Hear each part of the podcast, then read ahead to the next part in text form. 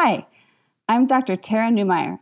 I'm a Washington University St. Louis Children's Hospital pediatric critical care physician and pediatric nephrologist, and I'm also a mom doc.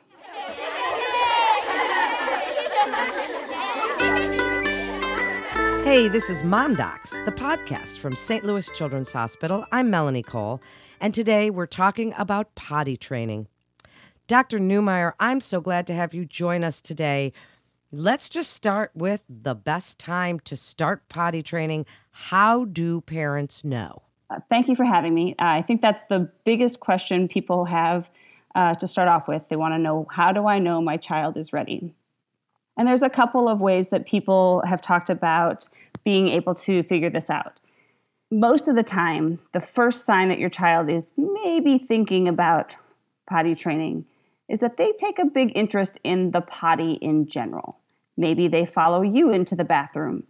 Maybe they talk about the toilet paper or the wiping or the act of going. Maybe they just ask you about the potty or want to help you flush. That's usually the first sign.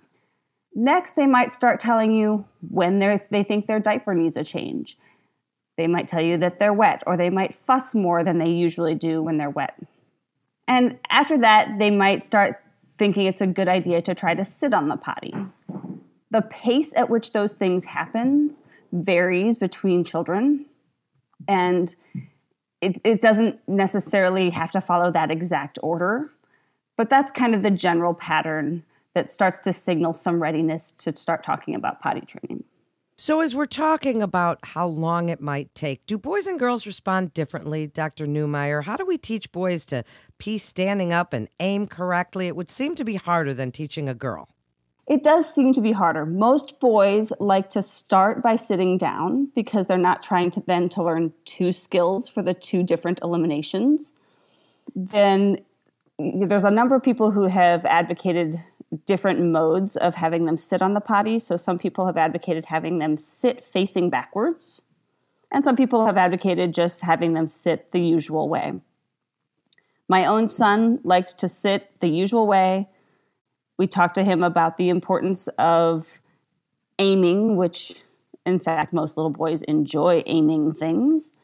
And um, it went pretty smoothly from that standpoint. He understood that that was that the target was to get it in the toilet.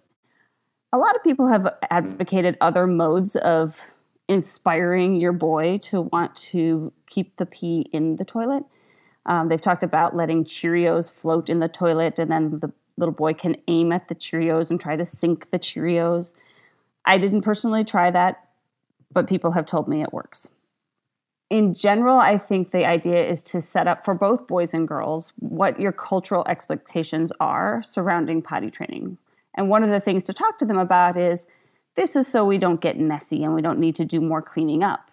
And if you if you have them help you with cleanup activities when messes are made, they'll understand that they would rather go and play than do more cleanup. And so, involving them in sort of all aspects of the process will help them understand that the goal is to keep it in the potty and make it a pretty efficient process. Boys and girls are reported to have different sort of paces and levels of interest. A lot of people will tell you that girls want to potty train earlier, and boys are just happy to wait and um, and do it a little bit later but I think that's really variable in between children, and it's not particularly interest. It's not particularly concerning if your daughter were to to potty train at the same time as the boys in her class, or if your son wanted to potty train relatively early. It's really very individual. Well, doctor, since we've heard that potty training can be not traumatic, but you know, cause therapy down the line how do we know when to back off if our kids really don't want to do it? Or they've they've told us they want to and then they decided it's too scary and too easy the other way. How do we know when to back off? That's a very very common scenario. And when you think about it there are some things about learning to use the potty that are sort of scary or sort of surprising. So for a small child when they first learn to defecate or to go poop on the potty one of the things that tends to surprise them is if something plops down and the water splashes back up. And they don't tend to like that. And that might be something that they express some discomfort about or fear about. And reassurance is a good idea at that time. If they then go through a period of time where they really don't want to try again, my advice is don't push it. When you think about the timing in which they absolutely need to be potty trained, it's about the time that they're about ready to go to school. I actually don't know of any kids, um, and then we're talking about sort of neurotypical development kids, but I don't know of any who waited anywhere near that long to become fully potty trained. And so if you let them go at their own pace and have times where they're sort of more interested and then they kind of back off on their interest and then they get interested again, I think that that's actually pretty manageable. And it's when you start getting into fights with your children over using the potty that you're kind of setting yourself up for more struggles down the road. The things that you really want to avoid in terms of the negativity surrounding potty training is teaching them to hold it too long, particularly when you're talking about when going poop, because that can set them up for long term problems with constipation, with even urinary tract infections, and having more accidents down the line. So you really want to be as positive as possible to avoid those problems down the line. And just keep in mind that even if it takes the, the better part of several months, every child eventually gets there. And the less traumatic, the better. Well, doctor, as we're making the switch from diapers to training pants, even to underwear, how often are we supposed to ask our child if they have to go to the bathroom? I mean, typically for a child, do they have to pee every hour, every couple of hours? And then when you're answering that, please tell us about accidents and how we have to be patient. But how can we encourage them to make it to the bathroom as we're asking them how many times a day do you have to go to the bathroom? So, for most children during the day, they should be offered a chance to go to the bathroom every couple of hours. However, there are also some sort of prime times that most people will think about using the, the toilet even if it's not in that sort of it's been two hours time frame so for most children you might want to start by letting them sit on the potty when they wake up in the morning particularly if they've woken up dry. Go ahead and put them right on the potty because the likelihood of success is really high. You might want to put them on the potty 10 or 15 minutes after they've had something to eat and then right before bedtime. Those are all good times to sort of think of as offering the potty during the day and then, if they're really interested in, and really moving forward with potty training, also thinking about offering it every couple of hours to avoid accidents. Accidents are inevitable when you're first starting. And the big keys to that are to be as matter of fact about it as possible. And you say, oh, everybody's just learning. That's okay. We'll clean it right up and we'll do better the next time. And then you maybe give them hints about did you maybe feel how you needed to go and you you maybe waited a little bit and if they're able to verbalize that they waited a little while then you say okay well next time let's do it when we feel it at first instead of waiting longer and then maybe we won't have an accident. So giving them little tips and pointers in a non-judgmental non-angry way will really help them see that this is just a learning process and everybody goes through that that learning process. You also have to have some backup plans in place so let's say the accident happens when you're out at the store or you're at an event. You have to be carrying along those extra clothes and be as matter of fact about that as possible. I like these little baggies that they make for people's wet swimsuits. Just stick one of those in your bag, and then if you have an accident, you throw the, the clothes in there, put on the clean ones, and then off you go without having to deal with where do you put these, these clothes that had the accident. So there's a lot of sort of matter of fact things to to think about in terms of it.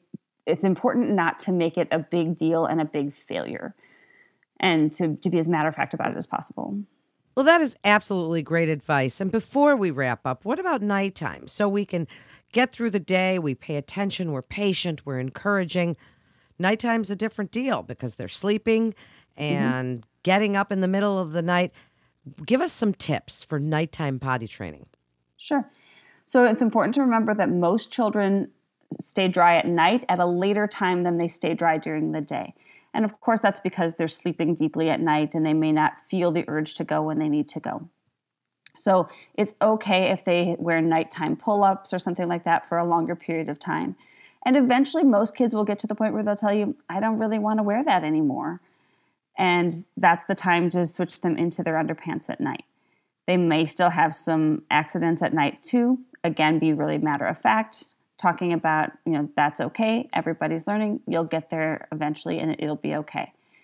The other thing to remember if you're doing nighttime potty training is to not load them up with drinks before they go to bed.